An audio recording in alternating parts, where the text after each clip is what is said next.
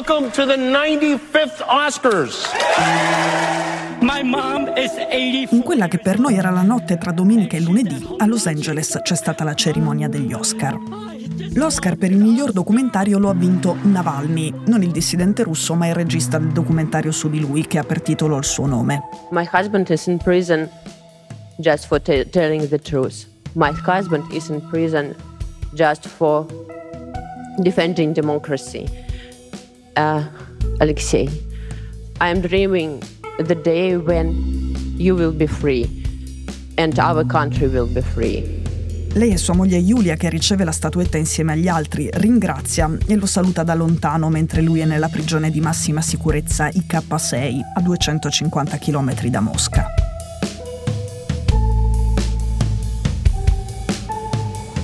Documentario è molto efficace, ma il merito è, in buona parte, di una grande inchiesta di Bellingcat, il gruppo di giornalisti investigativi con una specialità. Stanare le operazioni degli agenti segreti russi e spesso fare in modo che si freghino con le loro mani.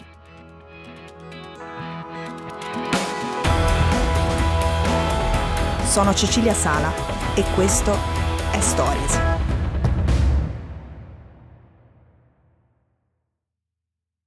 If you are killed, if this does happen, what message do you leave behind to the Russian people?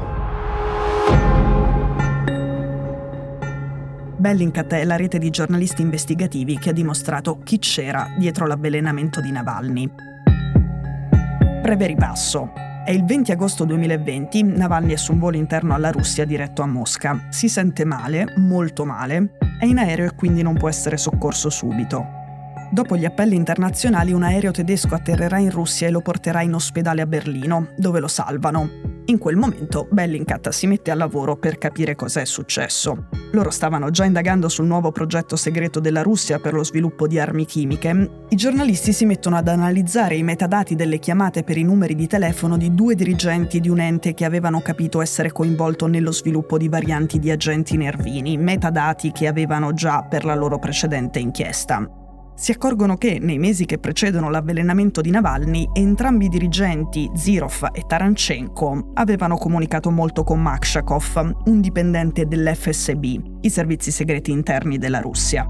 Per esempio, solo il 6 luglio Zirov aveva ricevuto varie chiamate da quattro dipendenti dell'FSB, tra cui Makshakov, e una telefonata da un numero di rete fissa sempre di un dipartimento dell'FSB. Queste informazioni hanno fatto sospettare Bellingcat che ci fossero i servizi segreti russi dietro l'avvelenamento. Un avvelenamento che in quel momento per il mondo intero era un grave malore. Ovviamente, essendo la Russia, c'erano i sospetti che fosse altro, ma non prove. Però come faceva Bellingcat ad avere accesso ai tabulati telefonici delle spie russe? Dove li prende Bellingcat i dati che poi incrocia per mettere ordine nella dinamica di un evento? Bellingcat per le sue inchieste usa moltissimo i metadati, soprattutto i metadati telefonici. In Russia c'è un enorme mercato nero dei metadati, Bellingcat si è comprata lì tantissimi tabulati telefonici di dipendenti pubblici russi.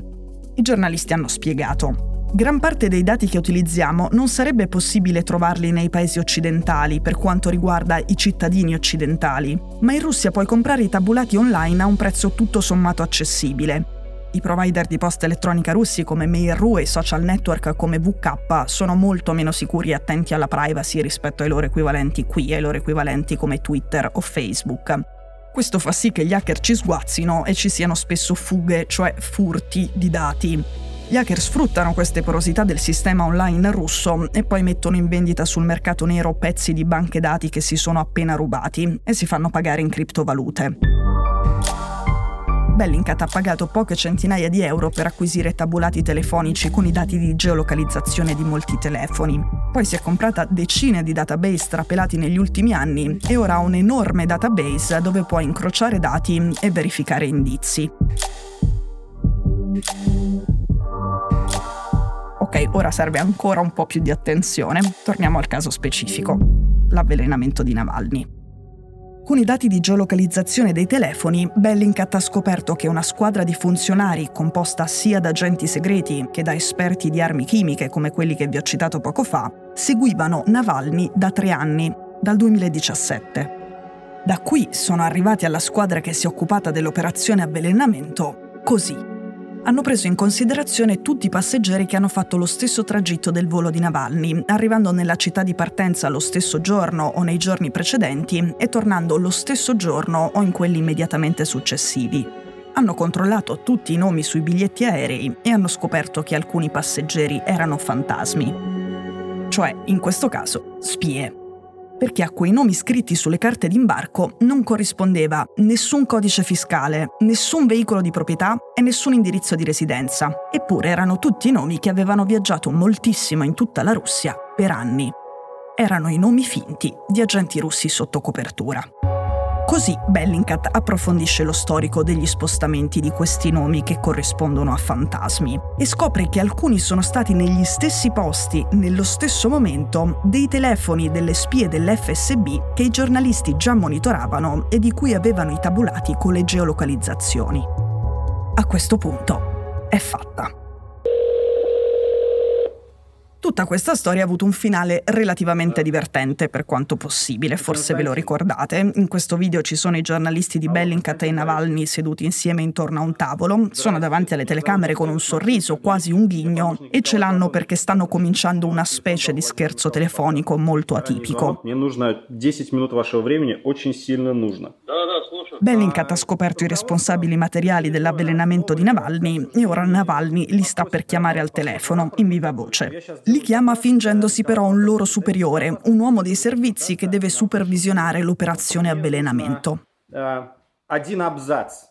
Краткое понимание. Incredibilmente, in questo modo, ottiene una confessione totale. Война в Украине и война в Сирии. Я прекращу войну.